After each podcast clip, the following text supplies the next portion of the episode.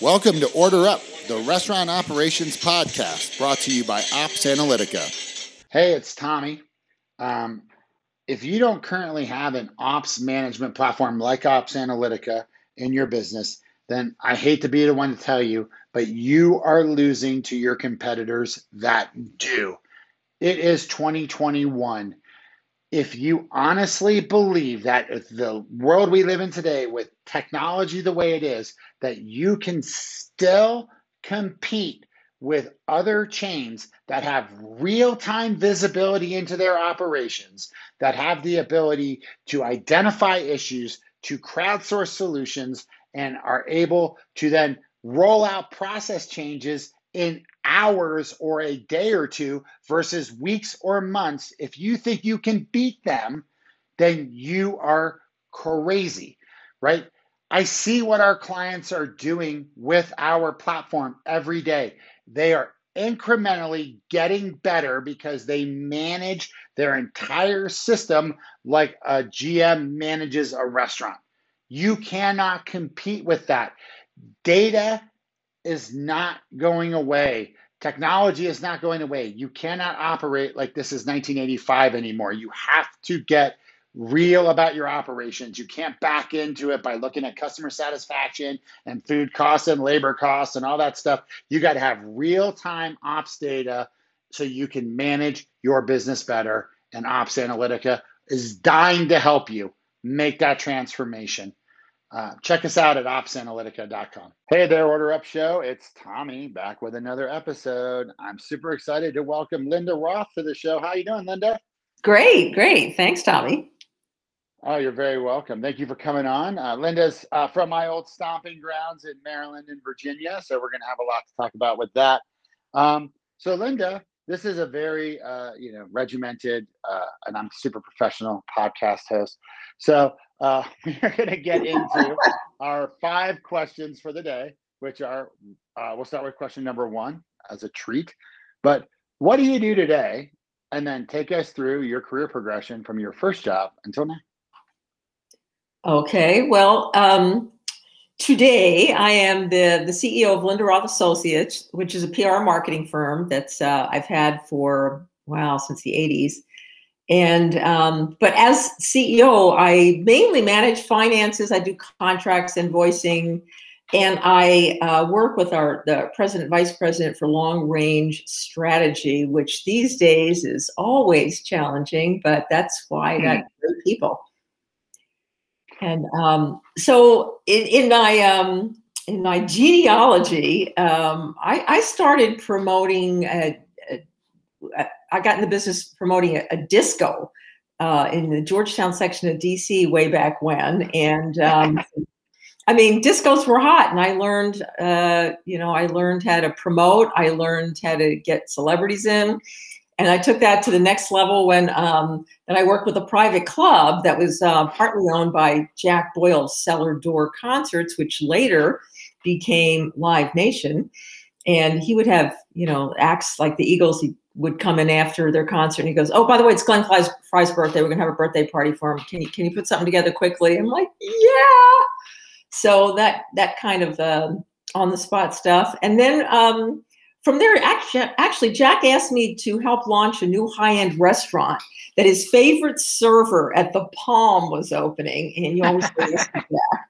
So um, that's that's what really launched my career because you know between everybody that this guy knew at the Palm and everybody Jack knew, we we brought in all kinds of folks and and it was um it it you know it became the see and place and because of that my next big call was from Arnie Morton of uh, Morton Steakhouse fame, who was going to open his first restaurant outside of Chicago, the uh, Morton's of Chicago Steakhouse. And he said, This is, I got to be successful the day I open, just like I am back here in Chicago. And I learned that was an ongoing theme from other restaurateurs who chose DC as their first um, area to open up their their uh, their first restaurant outside of their hometown. So Al Copeland of Copeland's of New Orleans contacted me there. I mean, he was you know, first with um, Popeyes and then Copeland's. Roger Berkowitz from Legal Seafoods, Rich Melman of Lettuce Entertain You, gosh, I opened up Maggiano's Corner Bakery, Big Bowl, Mon Ami Gabi, Joe's Stone Crab. I mean, everything that was in their um, repertoire.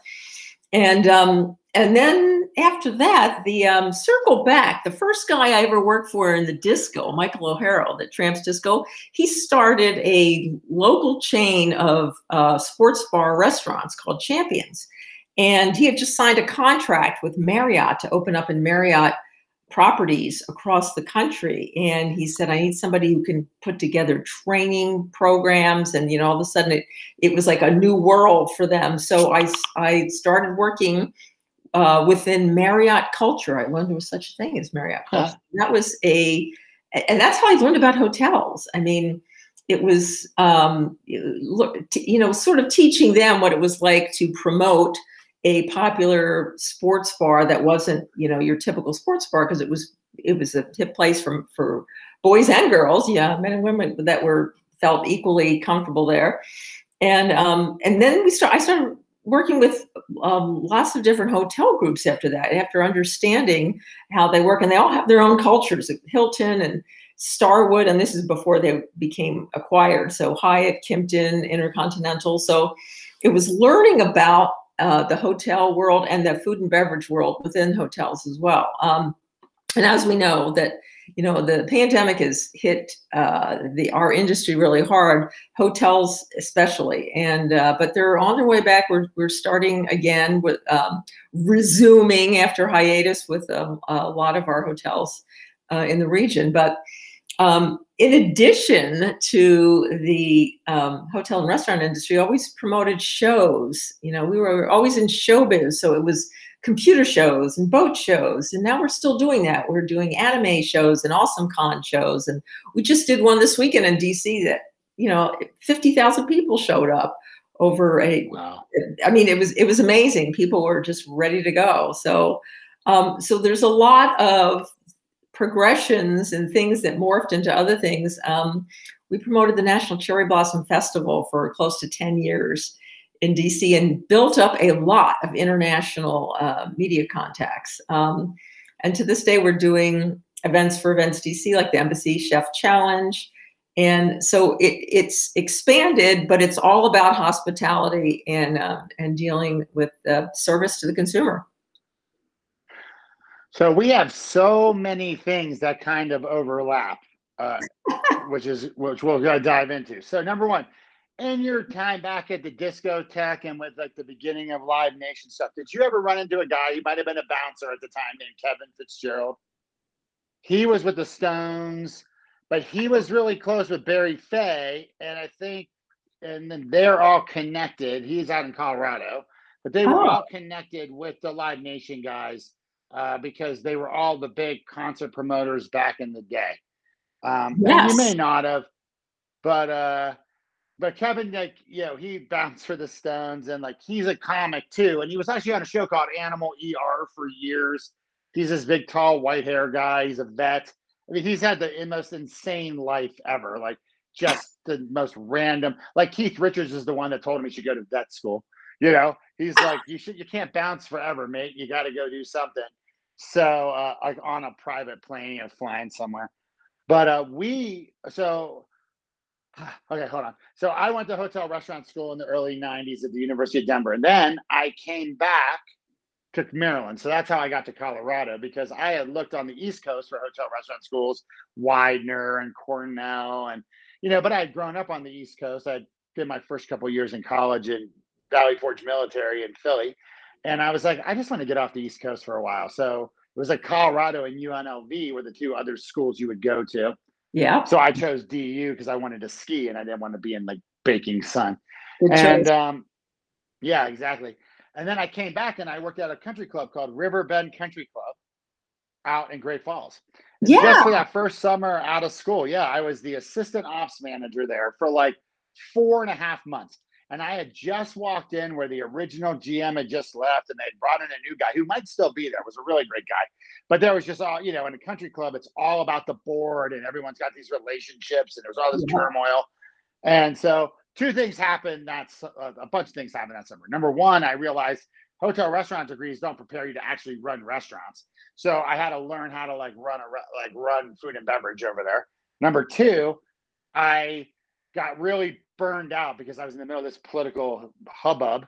Uh, but then also at that same time, I like was talking to a good friend of mine. This is like I'm 23 years old, and she's like, I was like, I should just be a stand-up comedian, and she's like, you should. You don't want to be like 40 with kids and a mortgage and regret that you didn't do it in your 20s.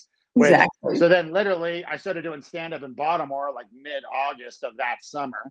Um, I did my first show like August 12th at a bar on Lake Street called Winchester's. Oh And um, yeah. so uh, I know it's ridiculous. And then um, and then I got laid off. And so I just became a stand-up comic at that point because I knew after that first show, I'm like, I want to be a comedian. And then the hospitality industry is great for that because for the next 10 years, I like worked at all levels of the hospitality business from waiter to, you know, manager uh, in multiple places. So, um, but So you're, you're a fully rounded individual. Totally. And then now I own a tech company. So, you know, it just all makes sense, right? Right. Um, it's like a perfect career path that you would just totally plan on.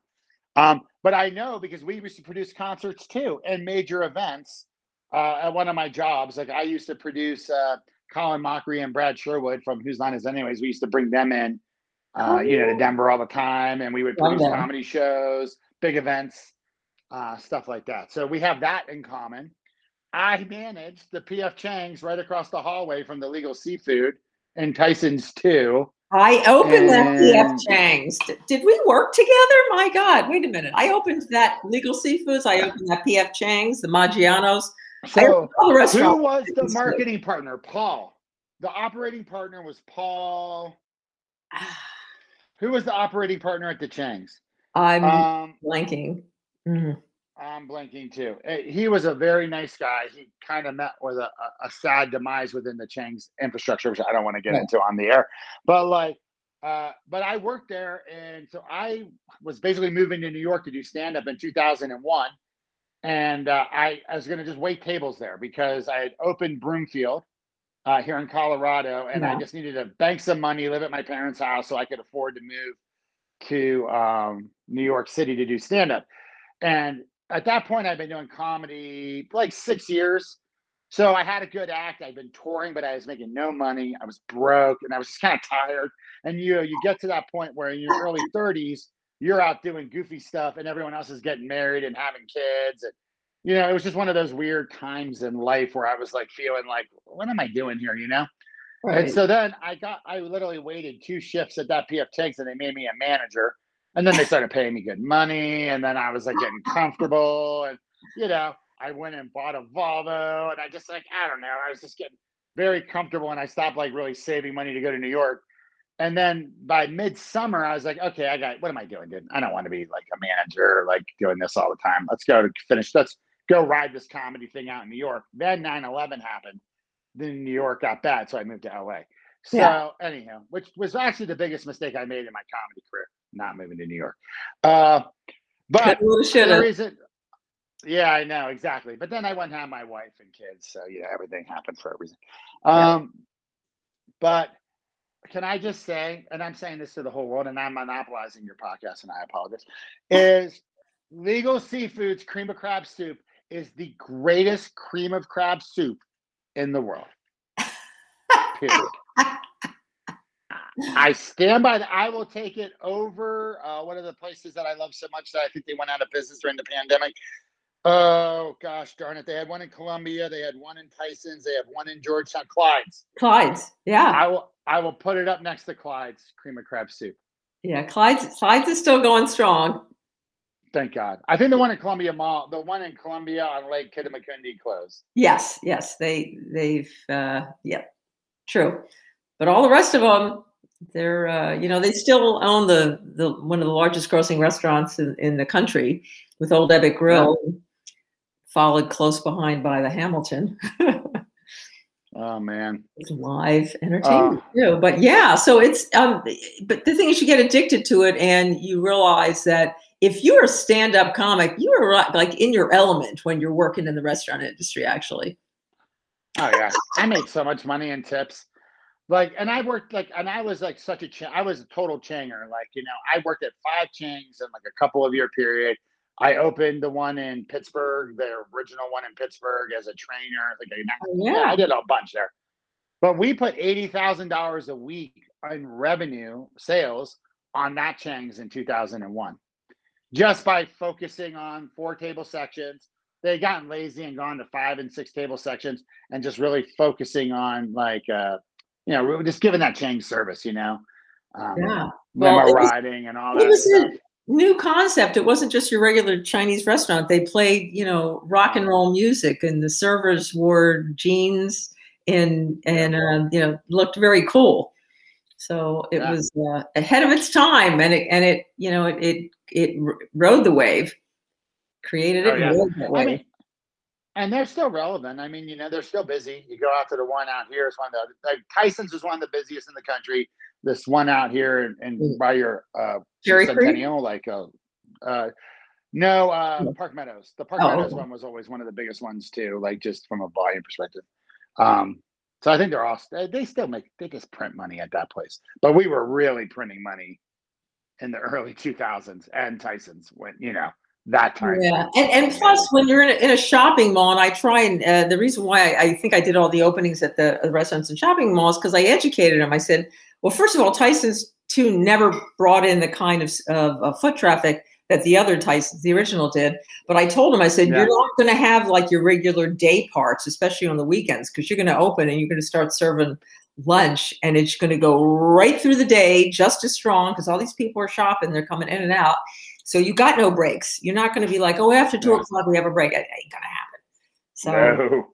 yeah, Well, there was a while there, like on the weekdays, we put 10 two tops in the hallway between the Chang's entrance and the legal seafood entrance, and we ran an entire 10 table station yeah, out there because all those KPMG guys and all those guys from the big office buildings, you know, we could just watch them at like 11:30. You could just watch all those people walking up to the uh to the mall yeah. and we, I you know, Especially- had every server at the host stand with a with menus. Where do you want to sit? Right in my section. Start Right. serving, you know. Right. Especially during the holiday season when it was just Oh, crazy yeah. there. When we did the o- opening of Legal Seafoods there, it was actually right right when the holiday season was starting. And I said, we you know we can't shut down your place to do a private party. I know it'll kill you to do that, Roger. So I said we'll do something, but I I w- wasn't telling him what I had in mind because with one of his managers, what we did, and I'm still waiting for him to to uh, re- remember and get revenge is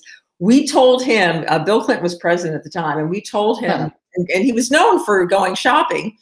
We told, and I we hired an impersonator, and we told him that Bill Clinton was working his way towards the restaurant, and the Secret Service had already been there to clear it, and because he was staying at the at the Ritz Carlton with his father, that was you know right there as part of the part of the mall, and we saw him running, running from the hotel through the mall and we already had this guy, and he was in the restaurant. He was going over to people, and we had Secret Service standing around him while he was going up, and he was basically doing shtick with people. So Roger gets really close, and it was you know big floor to ceiling windows, and he stares inside, and it dawns on him while he's watching this impersonator that this is actually not the real president.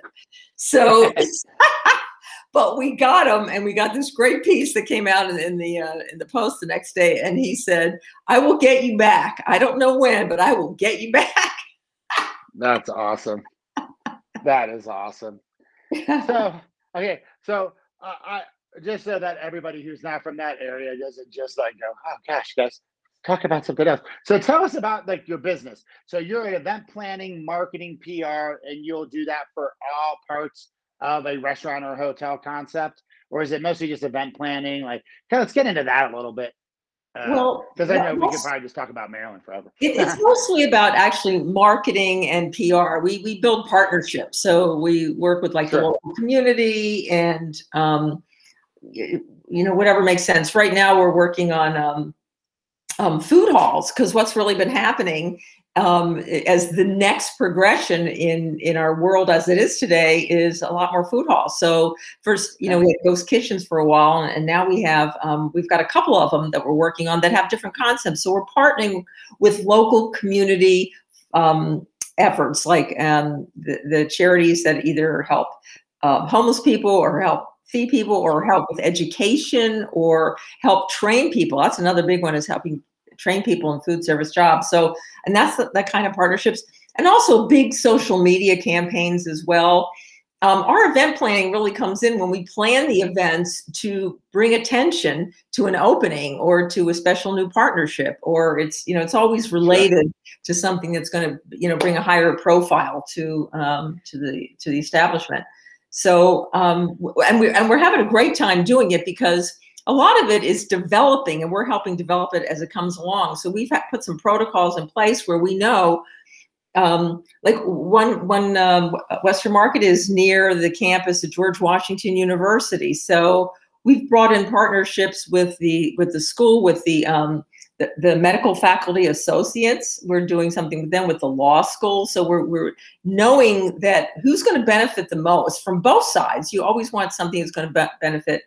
Uh, have both sides feel like they're getting the best end of the deal. So that's um, between that and the um, you know the, there's a senior citizens group in there too that we're working with so it's always fun to try and bring in um, new vertical markets to um, to anything new that's opening in the area because sometimes it's things you didn't even think about that are nearby and that's why we we always talk to people and we always find out who's in the neighborhood a, a, long time ago somebody thought well you must have like this magic list of people you invite to every hmm. opening and that's why your openings are always so great and i and I just, you know, would smile and agree with them because there's no one list. I mean, every sure. every place is unique, and we do all the research for um, the community around there. We have tons of. So there's some people that are just just gifted on, on being able to discover and do the research and find out businesses, residential areas. And then besides that, you have to have inside people to help you. When we opened, we, we did an opening that was a restaurant that was across from the FBI building. You can't get into the FBI. You can't send them a press release or get in there. Yeah. Yes, sir. So I, I had a friend of mine working there and I said, uh, what I need you to do is start like bringing your associates over because we have to go through the, you know, because of course they want to see the, the head of the FBI showing up at their restaurant, which is eventually what happened we did. Um, of course, it helps that you're opening when you had a Supreme Court justice and and uh, the Speaker of the House there, so it helped bring some attention to because when you have a concept that's one of the things that's unique about the DC area is that we can take advantage of whatever area somebody is coming from. So when we had sure. you know Roger Berkowitz coming in from Boston, we had the the we, we hit up Congress. It's all the representatives, the senators, the, uh, the, the staff of the representatives and senators that would come in and because they this is their hometown concepts that's finally here. And they could um, introduce all of their colleagues and friends and associates as to um, what's wonderful about that. So and and they would always show up. They always came. So we always had um, members of congress there that were happy i mean so, supreme court justice kennedy had proposed to his wife at Tadich Grill in San Francisco. So that's why he was thrilled to be able to come to the one here in DC. We gave him a romantic table and I mean, it was it just uh, worked out when you have an advantage like that, and, and, you know, it's it's beyond that too. It's um, you know, there's so many different groups coming in from Texas here. We have the Texas State yeah. Society based here, so we like to invite them or just do special events just for Texas State Society, Louisiana State Society, and it's a lot of businesses from from that area and residents that are here, and they are thrilled to be able to learn about um, you know a new place opening that you know is familiar to them. So we try and leverage all the assets of this area, and you know these days it's you have more challenges than most, but you just got to be creative and resourceful. Absolutely. That's the number one term, resourceful. Yeah, we were. T- I was talking with somebody else the other day on the on the podcast, and you know, eh, the pandemic, what it did was it it took it it it like threw I drew a line in the sand, and it said you can either get on this left hand side of the line, which is shrivel up and die, and and you know just give up, or you get on the right hand side and get busy, getting resourceful, and figure it out, and actually not that you would enjoy it because it was such a turmoil time, but you know, for a lot of people that just put their brains into high gear, they just unleashed a, a wave of creativity and and just a, a recommitment to we're not going to quit. And those people, I think, have benefited through the pandemic, and a lot of other people were just like, "Oh man," Oh, and they ab- just kind of shut the doors. Uh, absolutely, I couldn't agree more. In fact, um, we work with the, Re- the Restaurant Association Metropolitan Washington, and we have our annual awards. And this year, they um, changed the different categories of awards to take advantage and to highlight the people that were able to pivot, to be resilient, to come up with new packaging or new ways that would be um, adapt to the pandemic. And so we have so many new categories and so many people in all those categories because we you know we can't say who's the best chef who's the best new restaurant. We really at some point it'll go back to that but we wanted to address all the hard work and all the creative the creativity and resiliency of, of the restaurants that did survive and did you know somewhat thrive and some of them are just you know lessons learned and they've also helped some of the other food halls. I mean i mean um uh, food banks in the area. Um, so a lot of them that were feeding their employees, they were feeding others in the industry. Um, so all of those are going to get the kudos. In fact, our awards are they're coming up on um, in uh, September 19th, and it's uh, it, you know it's one of those things that when you first you want to see what are you doing for your industry well you create a program that highlights people that have been exceptional and take notice and then it means something. It means something to not just the people in the industry but to the consumers too that there's there's um, you know th- that's why the oscars mean something or the you know for any uh, association that's got membership that wants to highlight what they've done that's been over and above. So it's and boy has our industry done stuff over and above absolutely. So you kind of tagged on this, so but I'll just say question number two is. What's the big project or initiative that you're working on right now? And it, you probably kind of covered a little bit of it, but you know, I'll just Yeah, well, food halls is, is one of them. We're working on a couple of food halls, but also what we did is, you know, back in um, May and June, we opened uh, three new restaurants. And so we're and you're doing a launch during a time when everything's reopening and then it's not. And then it is. So you've got to adapt back and forth. And it's not just to what's happening with um, with your guests, it's it's your staff as well. So there's a, a Truluck's that uh, opened up, and they opened up right. They had ready to open the year earlier, right across from the convention center. Talk about you know having to get Yeah. So we we ended up um, we we did um, a partnership with Destination DC's um, nonprofit, the American Experience Foundation, because there's so many businesses in the area that support um, AEF, and it's a, it's a program that helps um, kids place kids in internships um, around the DC area, and they, you know, that's it has what's been sustained the um, the the, uh, business for both lunch and dinner there. Um, Delania by Richard Sandoval also opened up uh, not far in the area, and they have just right now you can't get a reservation until I think the end of September there. So Wow. yes, so um, that worked, and then also we have a local uh, restaurant um, group called Fish and Fire Food Group, and they opened up a place in um, remember Buzzards Point. I don't. Buzzards Point had nothing there for a while, and now it's like the cool part of town. And they opened the Point, and it's a seafood place with this enormous outside deck. The views of the sunset are amazing, and it's um it's in back of the the new stadium, the soccer stadium.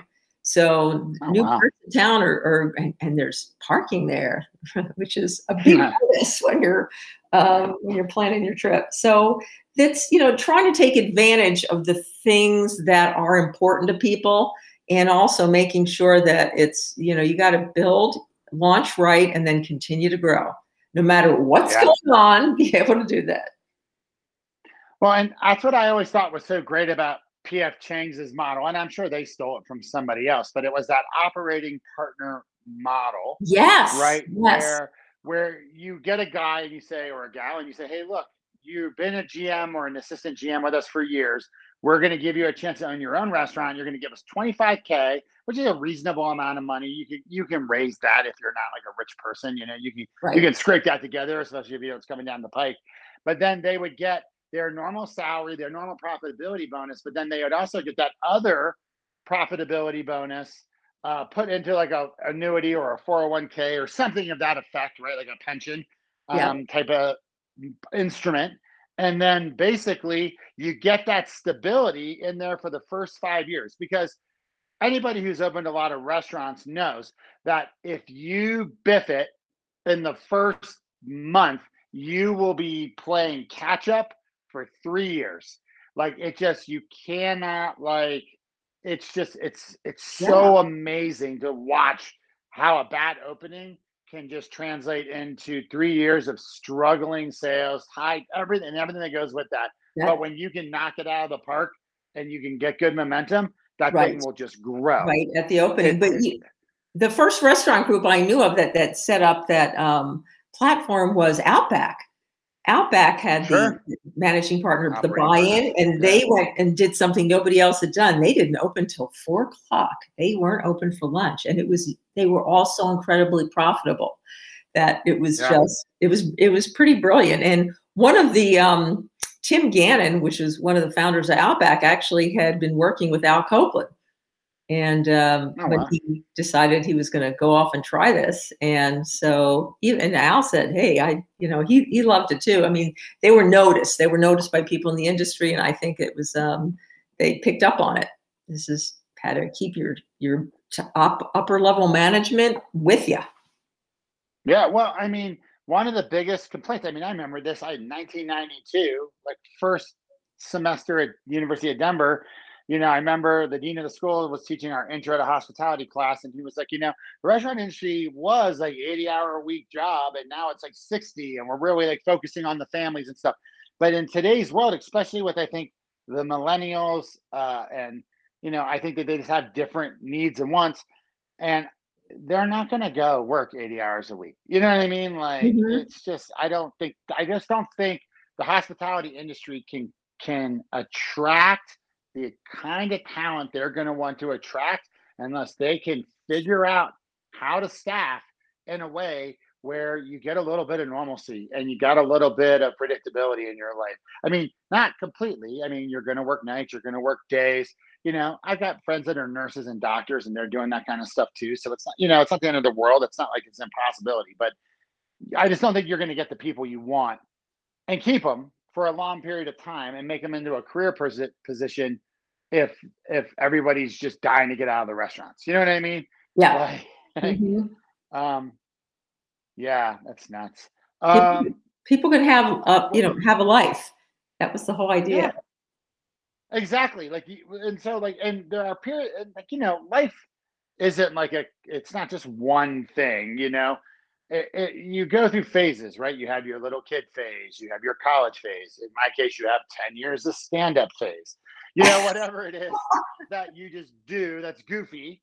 And so, but they, they don't last forever. Like you go through, you know, just eh, nothing is stagnant. And so, for people to be able to stay in the hospitality industry and we don't have this talent drain of all these people that get the GM of these really high end restaurants and then they, you know, bolt or because they just can't do it anymore. You, we've got to come up with creative ways using this technology and all these other things to staff uh, and, and, get people in.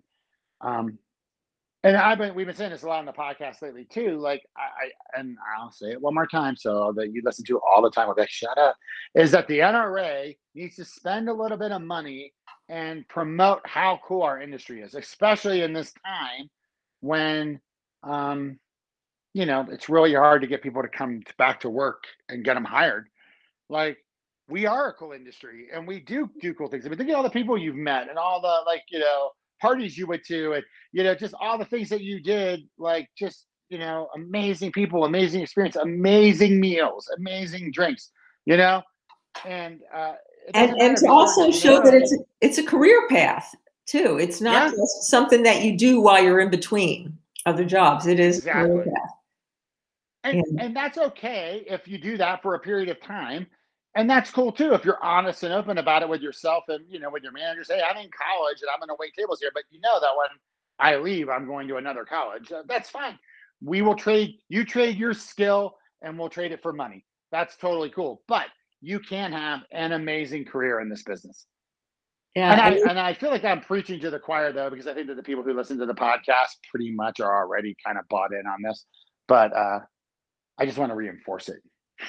well, Yes, I mean it doesn't hurt to reinforce it because we all know, you know, the the founder of Clyde's, who um, uh, uh, Stuart Davidson, who famously said, "I'd rather eat in a bar than drink in a restaurant."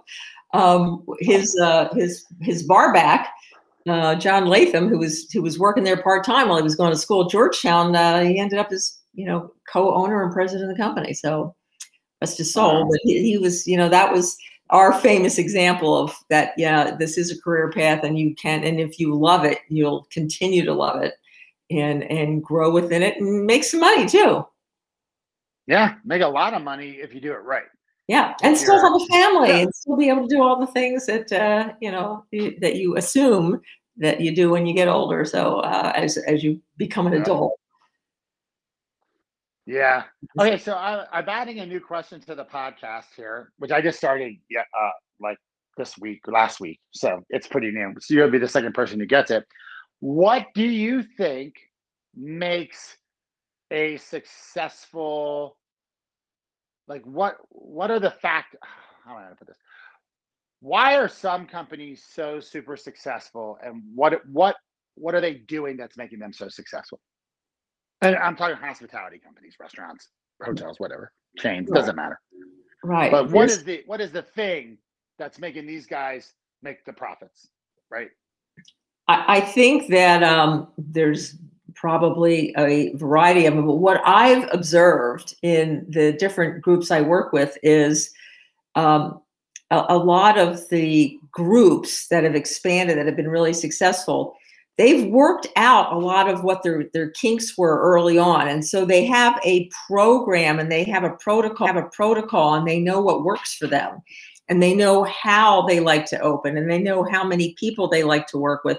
They know what kind of community outreach and partnership they're looking for. So it's not and they listen. One of the things that I, you know, and I'm, it's not just patting ourselves on the back. They listen to the people in the communities that are outside of their own, where they're looking to expand on what works there. So um, you, it, sometimes, you know, it's not like McDonald's where it doesn't matter because it's just so basic. It works everywhere, but sometimes you you do have to adapt. And so these are the companies that will uh, like uh, working with Lettuce Entertain You, they they had nothing but hits, mm-hmm. you know, variety of concepts and hits. When they came into our area, they said, "This is how we do it. Um, is there anything we should be looking out for here?" Well, yeah, there was a couple things that they they needed to look out for, and they did, but they still kept to their core idea and their their core menu. I mean, occasionally, yeah, you know, you've heard where they they change, you know, menu items that reflect the the locale they're in, or you know, sometimes when um when when Rich Melman first talked to the folks from Joe's Stone Crab, he said, "I, I want to expand the concept. I'm going to tweak it. I'm going to do it in Chicago, but we got to have beef. We got to have some beef on the menu because these are Midwesterners." So they said, "Yeah, okay, well, you know, we'll work with you and what you think is going to work." And that's that's what he did. So that's where the Joe's uh, Stone Crab and Prime Steaks and Seafood um, yep. developed. But it's it's um, they always have worked on something for a long enough period of time that they really understand what, what works for them. And it's not so a lot of the companies that are brand new that are that are just out of the chute, they're still working on it. So it's the companies that have that have tested it out and they have a you know they have consistency. And one of the things you want, especially to keep um, staff and management, is consistency. So that's um, that, and that's been key because we all know that you know as we've learned, especially in these days, you're not going to grow without your staff, without your managers, because they're they're critical. So what are you doing for them, and not just what you're doing for increased wages, which helps, but what are you doing that's going to meet their needs, and um, as well as people that actually like what they're doing. You know, I mean, yeah. you, you can tell that right off the bat. If you don't have people that actually like what they're doing, it doesn't matter, you know, how how great your food is. You know, they did that famous study years ago where they, you know, cooked food perfectly and gave these. It was the same group of, um, uh, you know, convention people in a hotel restaurant. You know, like wonderfully cooked food with a surly, awful server, and then the opposite where they had horrible food with just the world's best server. And they asked them afterwards, "How was the food?" They didn't ask about anything else. And to a person they were like, "Oh, the food was great." When it was the horrible food, but it was a great server. And even though it was perfectly cooked, it was like, "Nah, it wasn't so good." It was all about the service. So it's in in your wow. protocol. You know how important that training is, and I think a lot of the great restaurant groups I've worked with have spent a lot of time and effort in training. So, okay, so I'm going to try to sum up what you just said here, uh, because no, because you said a lot of great stuff for sure, and and actually you've triggered something, but I think I'm going to forget it by the time I get there. But what, what you really cited, and I think it was great that you cited this, was you cited "Lettuce Entertain You," and we've already talked about legal seafood. We already talked about PF Chang's, so we know that those were all. I think what it really comes down to is the successful restaurant groups are very systematized, right? Like yes. that's one of the big things is that they they become systematized operations. It's not willy nilly. It's not happenstance. They know exactly what they're doing. They have systems and processes in place uh, that they follow. Right. So that yes. was one thing. Because Lettuce Entertain You is the king of that, and Chang's was like that too, and I'm sure legal is as well. You know, but they were very systems numbers driven businesses so that you so you could tell what was actually happening and you could course correct quickly right? The second thing that you said that i thought was really interesting was and this is where i think a lot of chains go wrong was that you know everybody is like nobody wants to perfect anything anymore right? You just where everybody's at 80% 80% and let's just grow. We got to start franchising, get your FDD, do whatever it's going to be. We got to start growing, growing, growing, growing, growing, right? And yeah. um, but like the really great restaurateurs, they figure out, they perfect the concept, and that might take five or ten years. And but that takes a special kind of person too, who can go in because it is a very monotonous, you know, kind of business. You know, we serve lunch, we serve dinner, we wash dishes. You know, it's a very blah blah blah. It's kind of the same thing every day. So it does take a very unique person who can go into that same environment every day and see it with fresh eyes and get excited and go, oh man, I gotta, we gotta tweak this because it's within really understanding the concept, especially like Sandoval's a good example because he's got a lot of different concepts, but they're all basically this, they're all high end, very big, high rent, high volume restaurants. They might have different menus, right? But yes. they're all basically, he has a formula for those restaurants. So he knows how to build that kind of restaurant. The staffing, the training, the sommeliers, how many managers, blah, you know, through everything. So that, that, that was interesting. And then you said one other thing consistency. You don't have a brand. A brand is only what you say it is. That and then you say my brand is quick hamburgers, or you say my brand is upscale dining. You say, hey, this is what my brand is but your brand is experienced through consistent interactions by customers with the business. So if you don't have those consistent interactions every single time that meet whatever standard you set for yourself, then you don't have a brand, you know? Mm-hmm. And uh, that's where I find a lot of restaurant chains really fall down because they don't have the systems in place. And so they're dependent on managerial talent um, which is good. I mean, you need talented managers, but not everyone's talented. And so if they don't have the systems to back them up on every aspect of the experience, then that that unit sucks. Like we always had a problem with uh, uh what is that mall off Rockville Pike? There's like uh, White Flint? gosh darn it. Was yeah, it White Flint. The PF yeah. Chang's and White Flint always struggled, but the PF Chang's and Tyson's was always amazing. So, or from a sales perspective, at least. Right. But you know, but it was the same company, same systems, just they weren't executing, right? And and that's the thing that that's what my software does. I am execute I am like operations management execution software. So my software is really built to make people do to take the guesswork out of running all the little stuff, you know, just so everyone can stay focused on the big the big stuff because the little things are getting handled because everybody's on the same page about what needs to get done and when. Um, so anyway, I liked your answer. By the well, way, I, am liking this new. I bet you like my answer. It kind of supports your business, which is the reason why you've developed it because you know it works. Yeah, exactly. Well, and I came like so. You know, I, one thing I didn't mention is I also worked at Quiznos. So I, I worked at Chang's in the early 2000s when they were the hot concept and they were making a lot of money and I could see high volume restaurants. But I also worked at Quiznos in like the pan uh, in the 08 crash when Quiznos had just crested 5,000 locations. And my job was franchise assistance. So I was the guy you called when your business was failing. So that was my second MBA right there, which mm. was uh, you know, watching these poor people's businesses collapsing around them. And uh, I learned so much about human nature and about, uh, yeah, I learned so much about human nature and just what was happening to these poor people. And I had no clue that I was walking into this. I just needed a job. I got laid off. Uh, I just graduated from grad school, just got married, had a job, uh, the the crisis, the real estate crisis hurt that company. So I, I like got laid off from there and found this job at Quiznos and then ended up moving into op services later on. Uh, but I mean, that first 10 months was hell. I mean, it was just bad because they, you know, were dropping restaurants like, you know, a couple a week, more than that, 10, 15 a week, maybe. Yeah, when you say dropping restaurants, that's 10 to 15 bankruptcies a week probably of somebody right. who's just throwing in the towel on their business and going I, i'm done. I can't lose any more money. Right. That so was it was horrible. time too so that oh it was horrible. That really hurt this area i know that.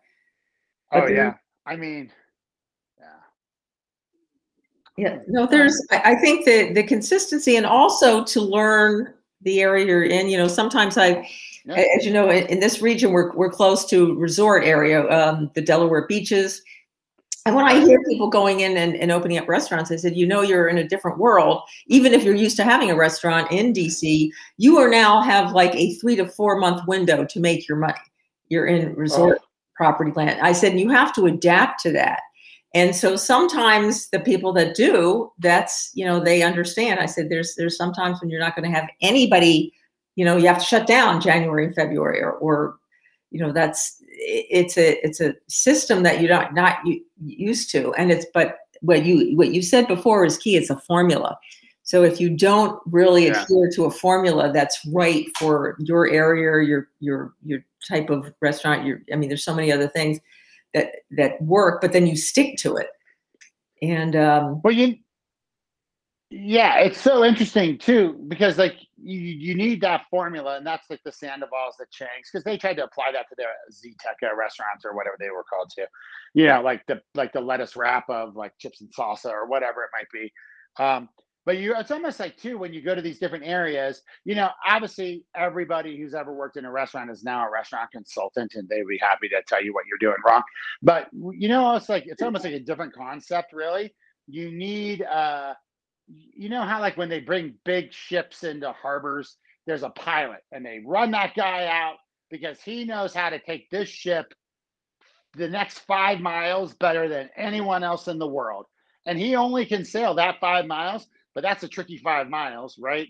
And, mm-hmm. uh, and if you don't do it right, you're going to end up blocking the Suez Canal. So yeah. it's like, uh, and so it's almost like you don't want to be a, a restaurant consultant because we can it's just like going to hotel restaurant school everybody can tell you you know i, I knew all the theory but didn't know how where the plates went you know what i mean yeah it's like you need almost like a, a, a pilot is almost a better term for that where hey i'm the pilot of georgetown and you're going to be dealing with rats high rent and uh, you know very demanding guests and your staff's not going to be able to afford to live around here and they're going to be hammered by traffic so how are you going to adapt to those 20? The, the, these are the winds and the currents that you got to figure out so that you can actually be successful here. You know what I mean? Yep. Yeah. oh, absolutely. That's almost what you want more. yeah. Uh, Years ago, there was, and, and I, I use this example for um, when I was just starting off, it was just on my own and it was in Georgetown and there was a, a group coming in from New Jersey that was opening up a comedy place. And they really were quite successful in New Jersey but they were going into Georgetown during our liquor license moratorium. And I said to them, and they were doing, and um, they were going into the old cellar door, and they were just renovating the whole space, plumbing, electrical. And I said, "Do you have your liquor license? Because as I recall, Cellar Door took their license with them. So did you get one from somebody else? And he said, no, no, but don't worry about it. And I was like, oh, I said, oh, you, you need to stop right now. You need to not spend another dime because there's a moratorium. And I remember the guy said, you know what, you just worry about the PR. Let us worry about it. We have our own lawyers and they're from New Jersey. Big mistake, the fact that they were from New Jersey anyway. So um, so they opened a comedy club without a liquor license, and um, uh, two months later they closed the comedy club uh, because they couldn't license. And it was it was you know, and then they called me afterwards, and they were like, "Well, maybe we need to you know change our concept." And I said, "You know what? You didn't listen to me before. I don't know why I would work with you because I tried to help you, and um, and I even tried to bring them a local uh, liquor license attorney to help them. They didn't want to hear about it because."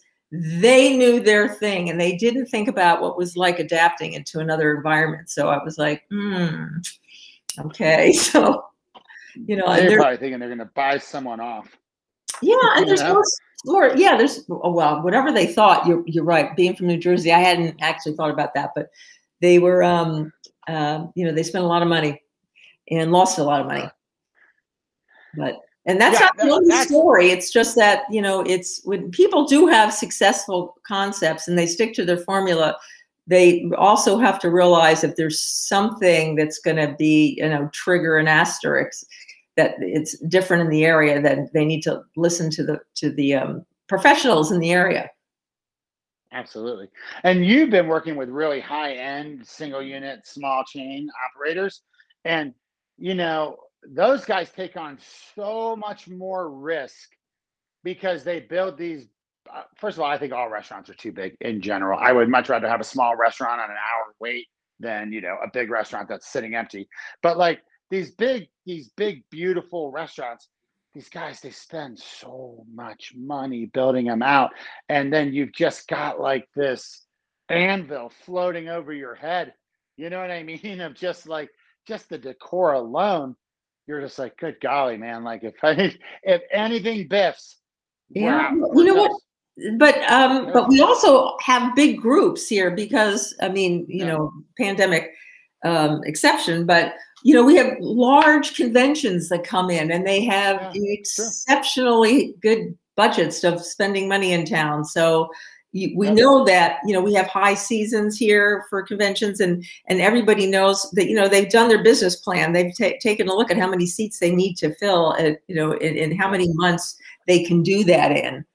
And and it yeah. works for them yeah and i guess the real point is too is you got to go in well capitalized. And you got to have a plan like you know the gaylord opened out here and they had their sales team going a year before they, before they even broke ground the gaylord sales team was out selling conventions you know Yes. Uh, so, you know, you got to have, you can't just, you, yeah, I guess where my like thought process was off there is you just can't go, hey, you can't just put everything into the building, which some people do, and then they run out of cash and then they don't have anything left for anything else. And then they're just under the gun from day one.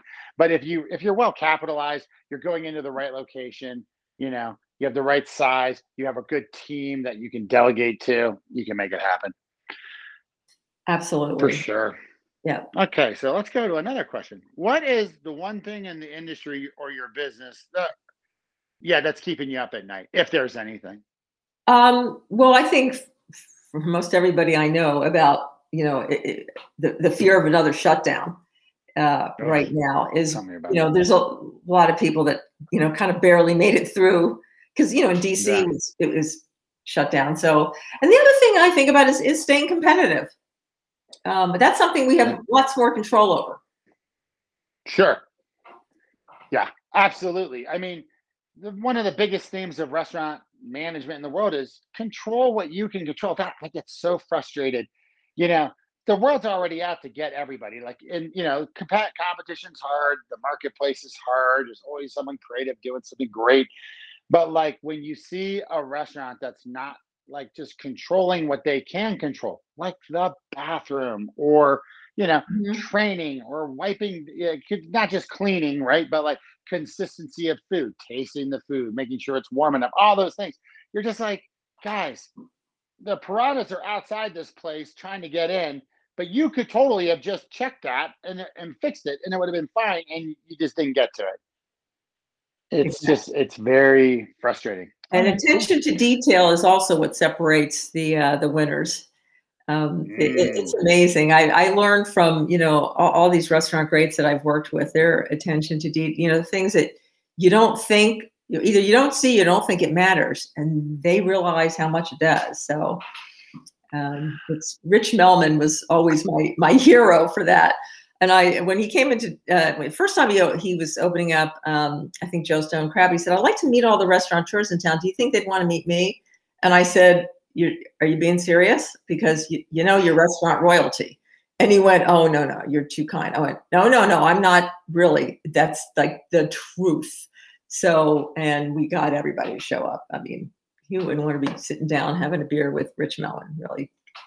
Oh man, I walk by that Joe's Stone Crab every day in Chicago uh, on my way to work when I lived in Chicago. Yeah, yeah. I mean, in Chicago, I have to say that you know, with the NRA show having the having their show in Chicago every year was great because you got to see so many new concepts. And Chicago is such an amazing city for innovative concepts that work um, because yeah. they, don't, they, don't, like waste their time there. And they're, um, you know, if they're going to try something out, they've already done a lot of their homework. So it was always, or you know, some people just that's why they went to. They barely showed up at the show. They'd go and do the the tours of the different restaurants in Chicago, and then you know, make an appearance at a, a seminar or two at the show. Because where else could you just run into everybody you really always wanted to talk to at, at the NRA show?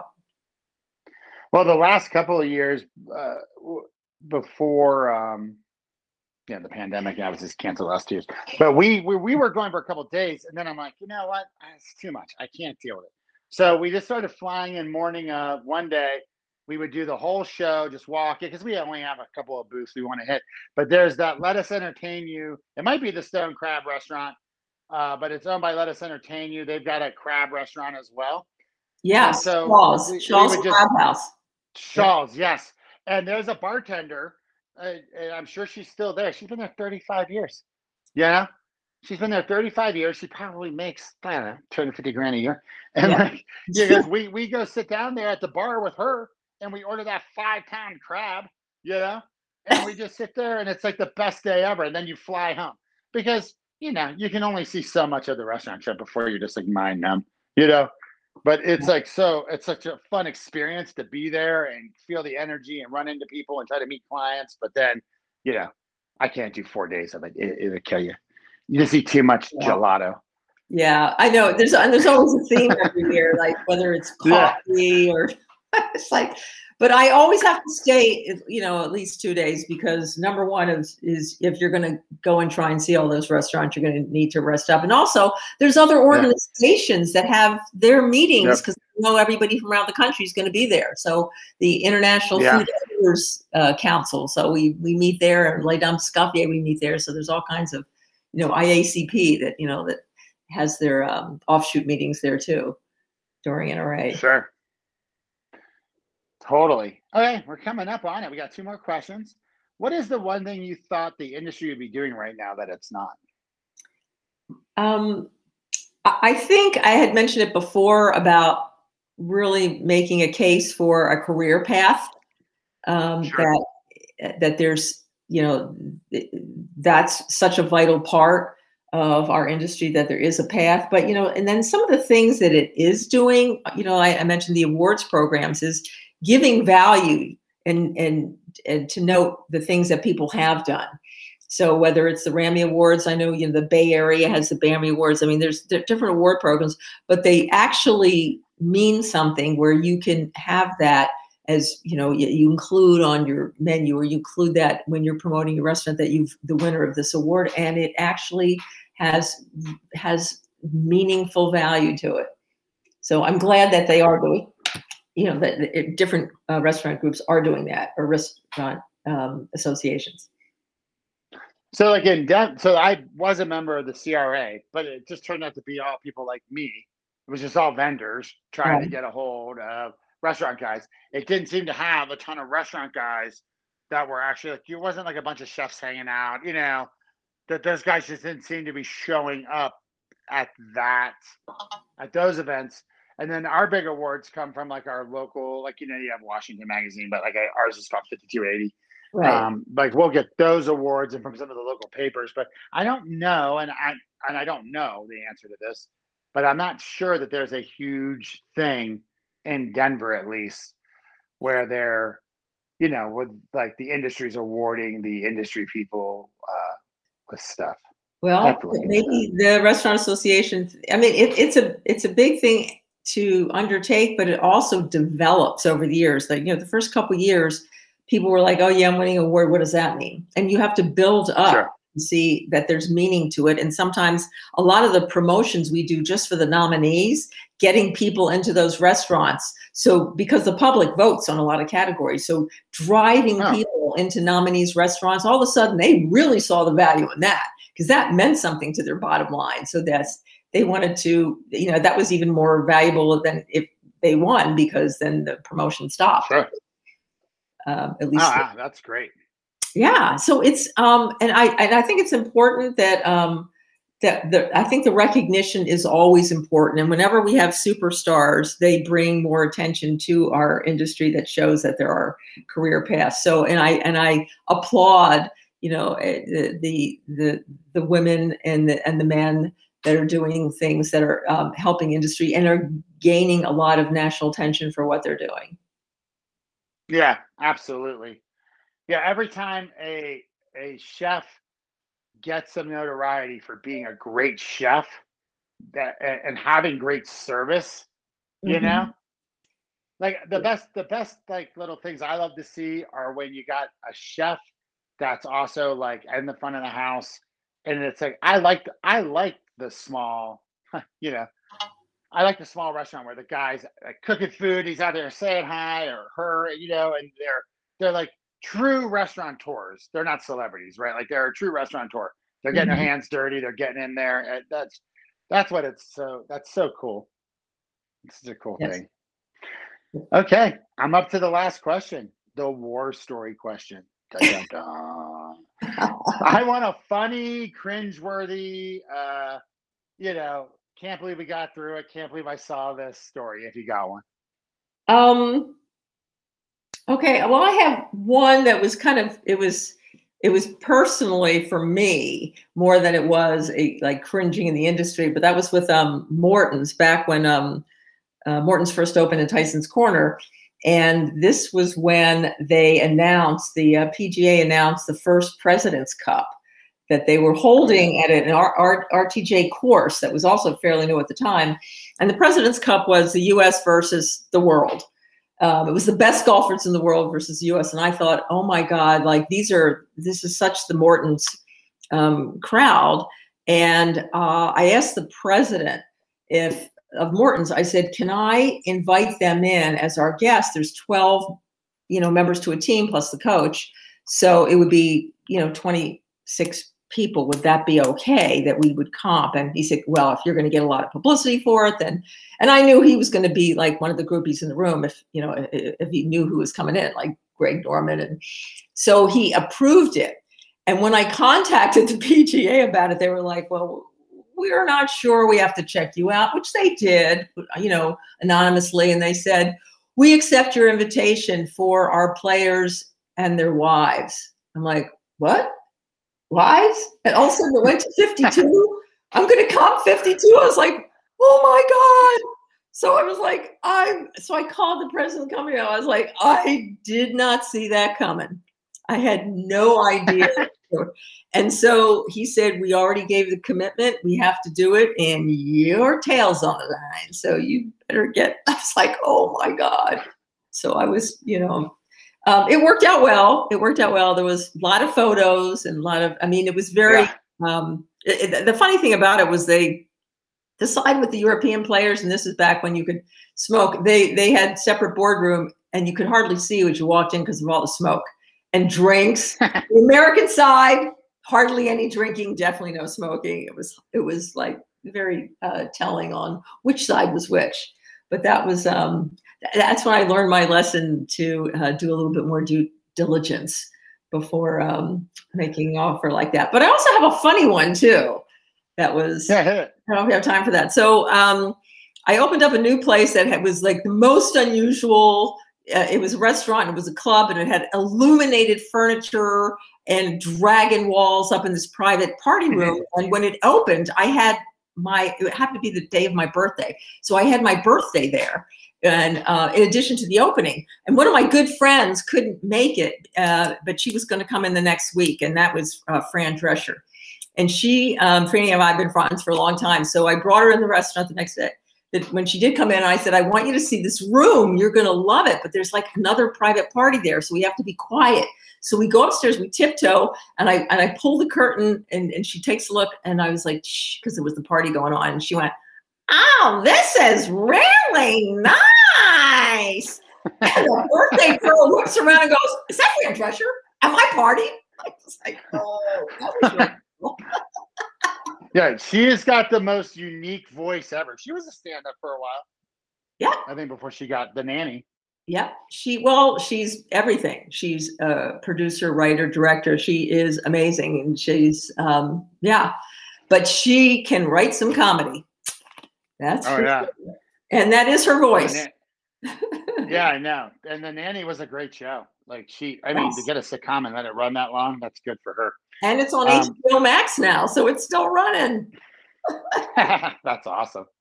Well, Linda, thank you so much for the time today. It was truly wonderful to get to meet you, to reminisce a little bit about that uh, area of the country, and also to learn so much uh, from you. Uh, thank you so much for coming on. Uh, and I'll put your obviously I'll put your website on the show notes as well. Oh, thank So- you. Well, thanks for inviting me. It was good to actually catch up on the things that uh, we can reminisce about for uh, for our hometown. Absolutely.